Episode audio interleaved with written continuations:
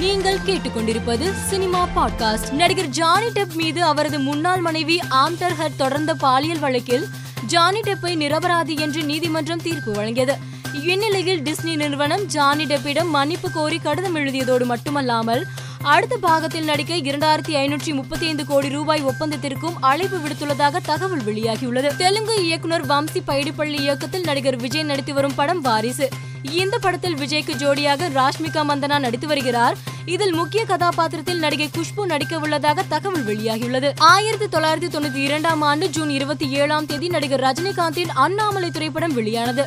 இந்த திரைப்படம் வெளியாகி இன்றுடன் முப்பது வருடங்கள் நிறைவடைந்துள்ளது.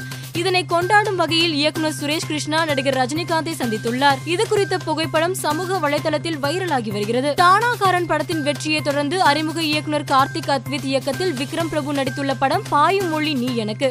சமீபத்தில் இப்படத்தில் லிரிக்கல் வீடியோ வெளியாகி பெரும் வரவேற்பை பெற்ற நிலையில் இப்படத்தின் டீசரை நடிகர் கார்த்திக் இன்று வெளியிட்டார். இந்த வீடியோ சமூக வலைதளத்தில் வைரலாகி வருகிறது. பாலிவுட் நடிகை ஆலியா பட் நடிகர் ரன்பீர் கபூரும் கடந்த ஏப்ரல் மாதம் பெற்றோர்கள் முன்னிலையில் திருமணம் செய்து கொண்டனர். இவரது திருமணத்தில் பாலிவுட் திரையுலக பிரபலங்கள் பலரும் கலந்து கொண்டு மணமக்களை வாழ்த்தினர். இந்நிலையில் ஆலியா பட் கர்ப்பமாகி இருக்கிறார். மருத்துவமனையில் அவர் பரிசோதனை செய்த போது எடுத்த புகைப்படத்தை சமூக வலைதளத்தில் பதிவிட்டுள்ளார். திரைப்படத்துறையில் மூன்று தலைமுறை சக இசையமைப்பாளர்களோடு இளையராஜா இசையமைத்து வருகிறார். கிட்டத்தட்ட ஆயிரம் படங்கள் ஏழாயிரம் பாடல்களுக்கு மேல் இளையராஜா இசையமைத்துள்ளார். தற்போது அ பியூட்டிஃபுல் பிரேக்கப் என்ற ஆங்கில படத்துக்கு இளையராஜா இசையமைத்துள்ளார். இப்படம் ஒரு ரொமான்டிக் த்ரில்லர் ஆங்கில திரைப்படமாக உருவாகியுள்ளது. தமிழ் திரையுலகின் குணச்சித்திர கதாபாத்திரத்தில் நடித்து அனைவராலும் அறியப்பட்டவர் பூ ராமு.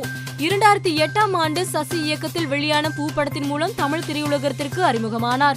இவர் தற்போது உடல்நலம் குன்றி சென்னை ராஜீவ்காந்தி அரசு பொது மருத்துவமனையில் சிகிச்சை பெற்று வருகிறார். இவர் விரைவில் நலம் பெற வேண்டும் என்று ரசிகர்கள் பிரார்த்தனை செய்து வருகின்றனர். மேலும் செய்திகளுக்கு மாலை மலர் பாட்காஸ்டை பாருங்கள்.